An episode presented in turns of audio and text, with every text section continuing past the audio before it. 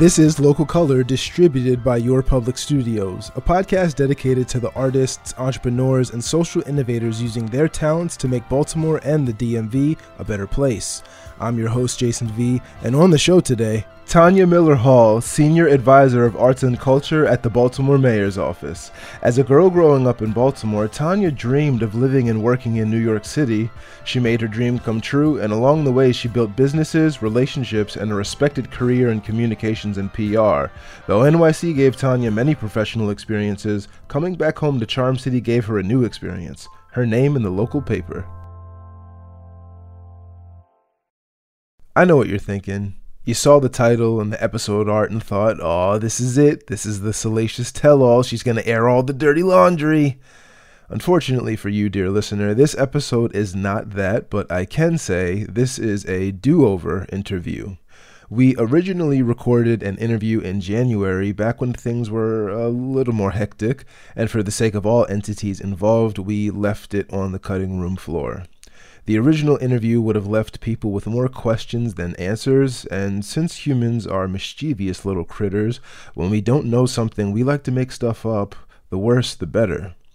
I think this interview functions more of a in her own words interview for my guest, Tonya Miller Hall. She speaks with a northern accent, and many people believe she's from New York, but I am a native daughter. I'm from Baltimore City, Currently, I serve as a senior advisor for art and culture for uh, Mayor Brandon Scott. What was growing up like for you? So I grew up as an only child. I can't say that my, um, as an only child, I, you spend a lot of time daydreaming. So I certainly spent a lot of time. I was informed by the television shows I watched, the music I listened to. And so I always sort of had dreams of working in entertainment. Um, I was not an athlete. I was definitely spent a lot of time sort of creating sort of this kind of imaginary life in my head. Mm-hmm. Um, I did some, you know, I did some pageants and things like that here in Baltimore as a, um, I guess, middle school, high school, until I shaved the side of my head and sort of and sort of broke myself out of the pageant mode, uh, much to my aunt's dismay. Um, and totally turned into like went upstairs pageant girl came downstairs as a punk kid and so that was sort of my transformation into um, stepping into my creative life i should say hmm. and was the shaving of your head was that like a direct act of defiance or rebellion or you're just like I'm just gonna do it and see. No, it was definitely like I'm getting ready to step into something else. Like I'm in, I'm here for something else. So yeah, it was definitely an act of rebellion. I, I think when you're a teenager, you're you're in that space where you're trying to define yourself anyway. Mm-hmm. And so that was a way of sort of separating me from my cousins who were, you know, using air quotes very straight in the space of finance or some other things that they want aspirationally. But mm-hmm. theater was my thing, musical theater, modeling, sort of being in entertainment. So that was certainly uh, an act of defiance for sure.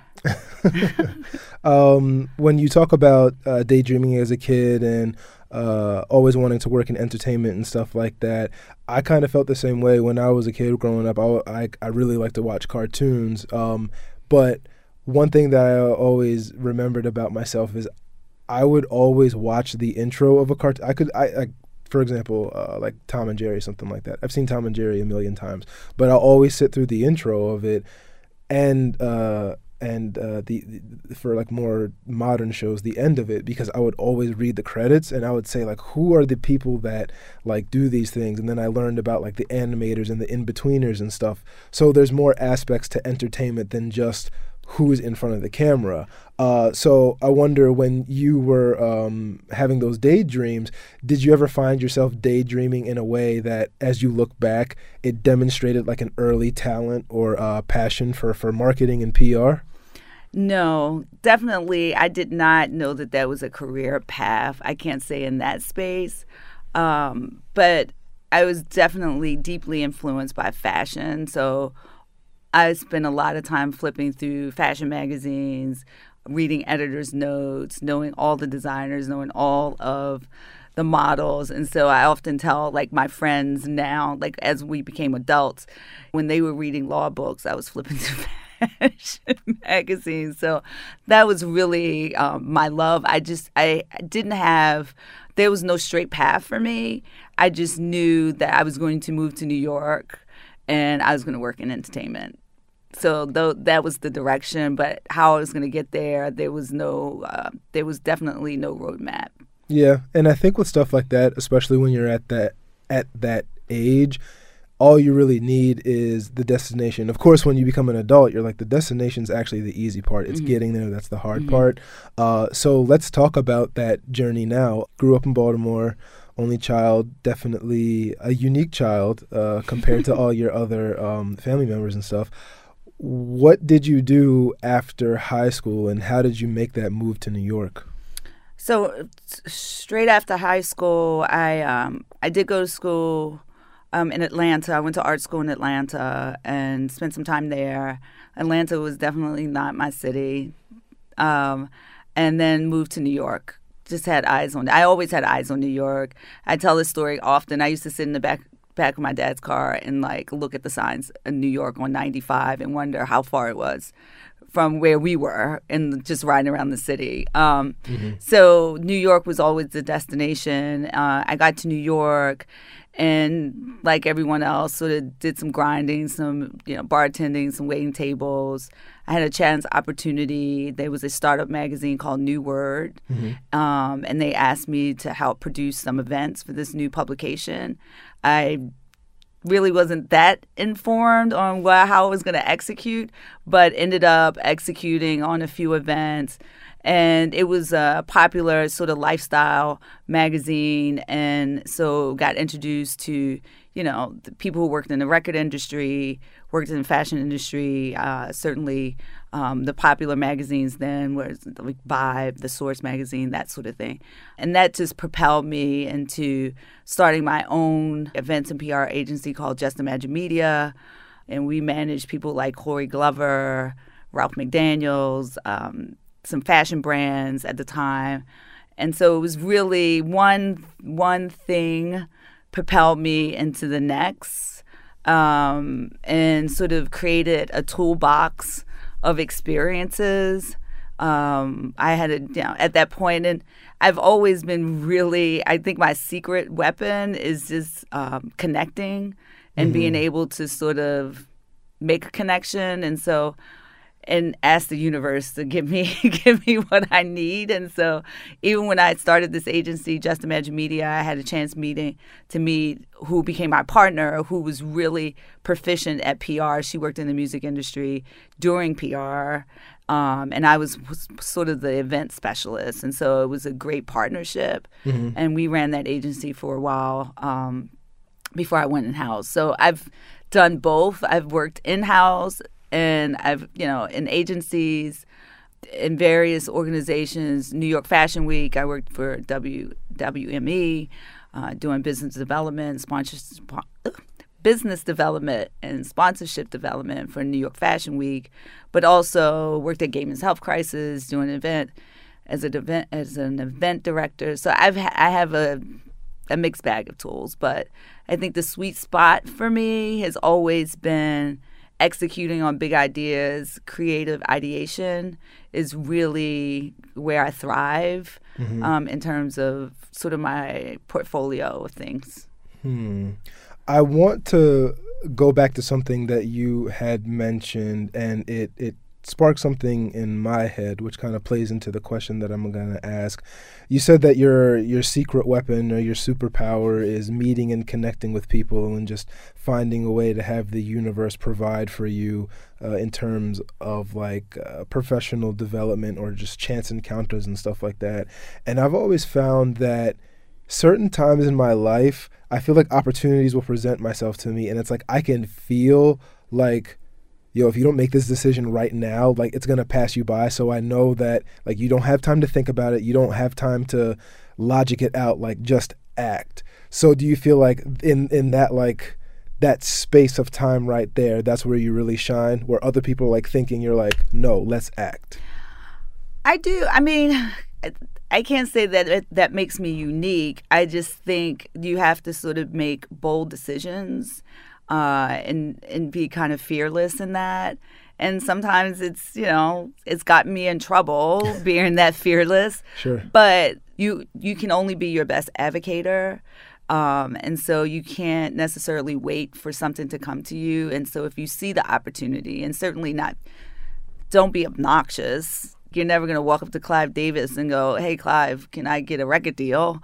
But certainly, I've often used those opportunities just to introduce myself and say hello, and to say, you know, it was an absolute pleasure to meet you. Because in those spaces, especially at industry events, there's always somebody asking you for something, right? So. Mm-hmm the the general thing is just to really just make an impression and make an introduction to yourself or to say hey i saw something that you know you may have read an article and referenced that piece.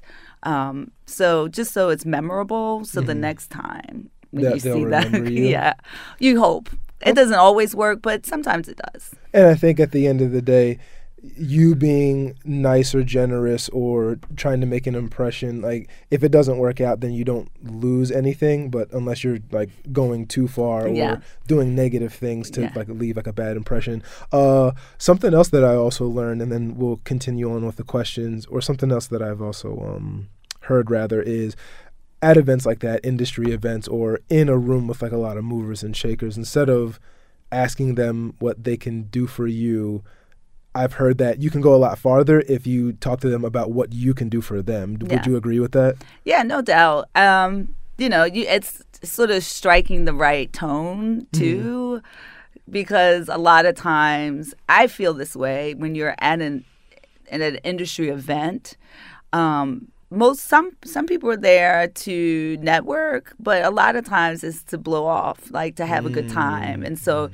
you certainly don't want to be invasive in that sure. space unless they draw you in and say, you know, hey, tell me what are you up to? What are you doing? Or then that's your definitely your moment to say, gotcha. bah. But I think that if you stay, especially in those days, industry events were, you know, plentiful and so it's you know a, the next time you know the more you're in the space the more you you're going to see the same people become a familiar face. yeah face. you become a familiar face for sure you spoke about your time working in New York, a lot of the uh, events, marketing and PR, doing the boutique firm thing, doing in house.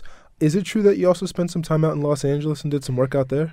I only did pop up events in LA. So I worked on the MTV uh, Music Awards, that was in LA, and the GLAAD Media Awards, I did. I helped produce that a couple of years ago, and that was in LA and San Francisco and New York. So it was uh, three three award. It was like a big award season season mm. for the GLAAD Media Awards, and they still do it that way. Mm. New York, LA, and then San Francisco was the last mm. the last show. Okay, and after so would you like leave new york and then come back leave and come back leave and yeah. Oh, okay it's gotcha. almost like a tour. So you do new york first like for the GLAAD media awards you do new york first then you go out to la you stay in la and then you go sh- straight to san francisco. Uh, so gotcha. not sort of zigzagging across in that in that case for for that media award. Right. But as you build teams and that sort of thing you got to stay you know, stay in a hotel and that. okay. Um, so you spend, it seems, a good bit of your life living and working in New York City, and it also seems like you were very successful there. Um, and nobody can be mad at that because they always say, if you can make it there, you can make it anywhere. If you can make it there, you can make it anywhere. New York is not a, it's not an easy city. It's just not a notion. It's the truth. I mean, it's just not. And so you definitely have to have a sense of determination and some grit, and you know, because you're in you're in the in the pool with the big fish. Mm-hmm. You know, everyone's super ambitious, everybody's beautiful, everybody's talented. And so what's going to separate you and the other piece is that you don't get caught in the trappings mm. of New York because it'll it can tear you apart too. It can break your heart too. yeah, I, I mean, I even have stories of friends, not in New York but L.A. They uh, they went out there to accomplish one thing, but they just got caught up in, in that life. Um, uh, though I wonder, and I promise we will get back to the to okay. the written questions after this. Uh, can you recall or remember a certain moment in your career up in New York where once it was over or once you got through it, you were just like, that was the if I can get through this, I can get through anything moment? Whew. I'm sure I do have a story because I feel like that's how all the stories end. um, I'm just uh, nothing comes to mind immediately. I'm sure as soon as I walk away, I'll be like, and then this happened. Um, but certainly there have been some some some crazy times in New York. I have to say that, and especially when you're building events. Mm-hmm. Um, events are always difficult anyway, and especially at that scale. So um, I'm sure there is a story. I just can't recall one at the moment. We're going to take a quick break, and when we come back, I continue my interview with Tonya Miller Hall. I'm Jason V. This is Local Color. Stay with us. I'm Jason V. This is Local Color, and my guest is Tonya Miller Hall of the Mayor's Office. Before the break, Tonya spoke about her life and times in the Big Apple. As we continue our conversation, Tonya talks about moving back to Baltimore after being away for so many years. When and why did you decide it was time to leave New York City and go back home to Baltimore? So the honest answer, I my now husband um, was from Baltimore. We are both cyclists. I used to race road bikes, and so we met on a chance meeting. I was here, and we met on on bikes and we dated for about six years, and then finally I, I moved. I was like, okay, fine, let's do it. I'll get married. Let's do it. And we have a good life here. And it was, you know, he's a, a fantastic husband, I should say.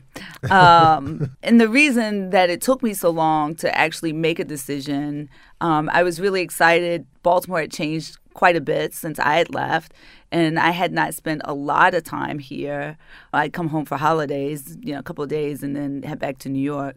So I was really blown away with a lot of the changes that I'd seen in the city. It was just a little difficult to match my skill set up with. Uh, this world here. Uh, it took took some time, but I landed in the mayor's office on my first when I first arrived in New York. Mm, okay. And I mean, when I first arrived in Baltimore. I, I know what you yeah. mean. so you came back to Baltimore. Uh, you were working at the mayor's office, and this was during uh, when Catherine Pugh was mayor. Yes. Okay. So you, you worked at City Hall, and then you worked at uh, BOPA for a little bit, Baltimore Office of Promotion and Arts and I'm sure this is the part of the podcast where people are like, oh, "Are they actually going to talk about it?" The answer is no. um, and now you're back at City Hall, and as I said, we're not gonna, you know, we're not gonna get into the uh, intricacies of uh, that entire situation. But what I do want to ask you is, what did it feel like?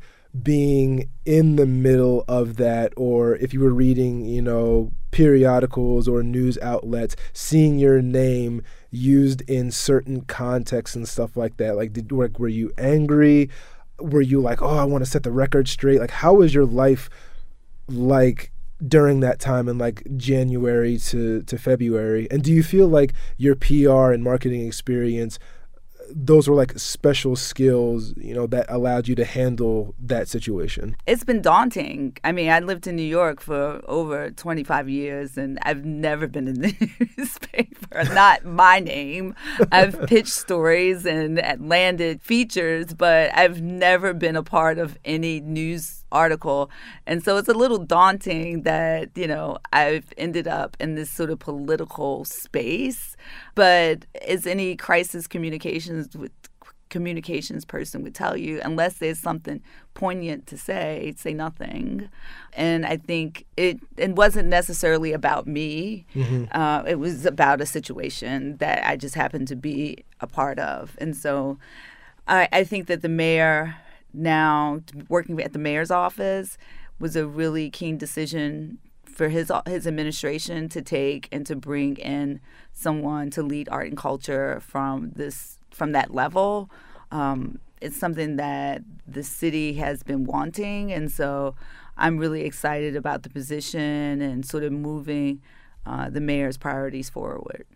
And can you talk a little bit more um, about those priorities and really just, if you're able to, give a general overview of what you're doing now at the mayor's office. As you said at the at the beginning of the show, you are the senior advisor of art and culture, and I can't help but think of like. I don't, I don't know, like in like the Middle Ages, like somebody advising a king on like what's in and now for like art and culture. So can you talk a little bit about it? Yeah, I mean that's interesting, but it is uh, it's a really fantastic role, um, and I think that when you think about art and culture, in the same. I mean, art and culture and is really the heartbeat of any city. Uh, leaning into uh, the creative community and creating sort of a thriving economic pipeline for creatives is going to be key. Um, Baltimore has always had a robust artistic community at various disciplines. Mm-hmm. And so this is an opportunity to leverage those disciplines and really showcase Baltimore as a world class city. I think that gets missed a lot of times in the narrative about Baltimore. So this really is an opportunity from a leadership point of view to really showcase Baltimore as a as the world class city that it is. You know, it's one of the oldest cities in the country, mm-hmm. and so certainly, and we've had a tradition of talent. Um, by bygone years, yesteryears, as they say. I was just, you know, I was just at the Maryland Historical Society, and they were showing old black and white photos of how many entertainment venues were in Baltimore you know, back in the, you know, 20s and 40s, 50s, you know. And so Baltimore has always had entertainment at the core. And people came to the city before they went to New York. Like this was a stop before they went to New York. And so I think that we can we can um, lean into that tradition um, because we have not just singers but visual artists, poets, dancers, just a robust writers who are really not just emerging but also are world class contemporaries, people who are known around the world, who want to make, who want to keep Baltimore as their hometown, not move to other cities. And so it's a great opportunity to sort of leverage that talent and really to showcase it. Okay. And so this, I'm so to answer your question. So this role is really an opportunity to do that kind of work, but also to inform my peers at higher levels. How are you making decisions uh, when you think about housing, when you think about healthcare, or whatever? How are you making those decisions, and are you putting creatives in that space as a special interest group and not sort of like an afterthought? Yeah, I think I think art in general is always thought of as an afterthought because that's just what our culture uh, prizes. But I always like to, whenever I argue, have an argument with people. Anything that you interact with that's like technological, someone had to design it. Someone had to have like the creative. There's an art to that. Exactly, exactly. Like there's there's always like that balance between um, art and science. And as as somebody uh, who you know, my goal is to help turn Baltimore and the DMV into the next great cultural ap- epicenter. Uh, I appreciate the fact that you know you kind of share um, a similar vision. So I'm really excited to see what you end up doing in your um, in your position. And in Baltimore, when you say art, usually there's scape right uh, right right behind it people uh, love artscape and they want to um, they want to attend artscape and before we talk about artscape uh, directly i do want to mention and say congratulations on you winning uh, the three uh, addy awards uh, they're yes. called can you talk about um, what the Addy Awards are and the project that garnered those three awards? Yeah, so the Addy Awards is sort of the gold standard in advertising award giving. Um, and so they're, the, the awards are, I guess, um, presented or distributed at three levels a local, a regional, and then a national level. Mm-hmm. So we won three Addy Awards for a short film. We're calling it a short film. It's like three, three, three minutes and 15. Um, for a short film called What is Art? it was produced to really um, as a promotional tool for Artscape. Mm-hmm. Uh, Artscape will be back this September 2023, um, but the this uh, when we launched it in October, when I con- sort of conceptualized it back like in September, because we put this together in like three weeks, so it kind of blows my mind. We won we won best in show, like we were a judge's pick, uh, and then we won two gold Addies, like best internet commercial and best sound and audio visual. But mm-hmm. I had this idea um, I did not know how quickly I was going to be able to execute on it. I met this amazing cinematographer, and I was like, I just want to put together talent that sort of, you know, one talent runs into the next. And so he was able to sort of extract what was in my head, and sort of he wrote the script for What is Art. Mm-hmm. Um, Andre De Shields, who is a Baltimore native, who yep. he is you know, still loves and talks about Baltimore. He's a national treasure. I had an opportunity to meet him a couple of years ago. Uh, we gave him Key to the City when he won his first Tony at like 75 or so. Mm-hmm. Andre, don't kill me if you hear this. I'm not sure how old you were. Um, but he certainly won his first Tony, well deserved. But he shouted out Baltimore, and I was like, hey, we've got to give him a key to the city. So we had that opportunity to meet, and we sort of kept in touch. And I got in touch with his manager, and I was like, you think he'll do this thing for me? And he was like, if you can get to New York. And we went up to New York and shot it, and it just came out beautifully. It came out it's a wonderful piece of content. So for all the listeners, if you have not seen it, you should see it. So hopefully you can um, link it to this podcast because it really is a love letter to Baltimore, and it really shows the robust amount of talent, and sort of really does capture what I hope my role can deliver for the creative community, as well as what people expect to see uh, this year at Artscape we're going to start wrapping up here. You already made the official announcement uh, for Artscape that'll be back in 2023, uh, September 2023. I'm very excited. Uh, but what is coming up next for you? Are you just now focused on really settling into your role, or uh, do you have other things coming up? What is Tonya going to be doing three months from now? So we are, I'm two months into this role. So I am certainly in the, you know, it's a different, while I have a sort of a robust portfolio of things that I've done, this is a, also a different, a new space. And so we're building our capacity now. Uh, the mayor will make an announcement about some of the things that you can look forward to seeing from this office. Um, and so more to come on that. I don't want to I don't want to jump the gun and certainly eclipse the mayor when he he's ready to make an announcement you got, on. You gotta gotta have a good rollout. gotta have a good rollout. yes, the key to a good marketing plan is to pace yourself. Yes. Okay. I feel like you already answered this, but I just want to ask it again because I've taken to asking people this at the end of uh, episodes. What is it that makes Baltimore such an amazing and unique city? I know you're going to say the arts, but uh, let's just talk about it again.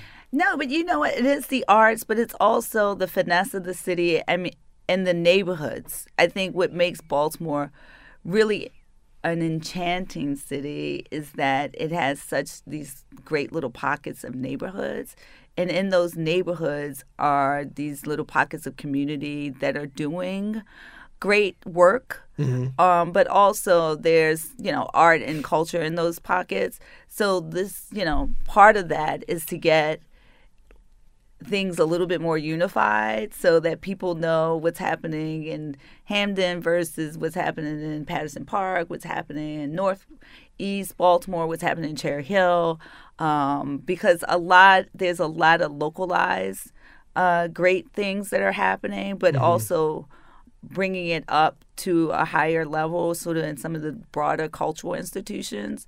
Baltimore, at its core, is also a very blue collar town as well. Sure. And so, certainly, we don't want to um, take away from that. We just want to, you know, enhance. Where you can. Yes. exactly. Perfect PR answer. well, uh, that is it for me, Tonya Miller Hall. Uh, once again, thank you so much for giving me the opportunity to talk with you. Thank you. Thanks for having me. This was fun.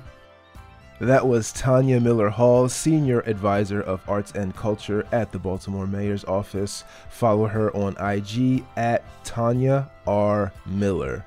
Thanks for listening to today's episode of Local Color. The podcast is hosted and produced by me, Jason V. The podcast is distributed by Your Public Studios. New episodes of Local Color will be released the second and fourth Wednesday of each month. Please subscribe wherever you get your podcasts and leave us a review. Learn more about Local Color at WYPR.org.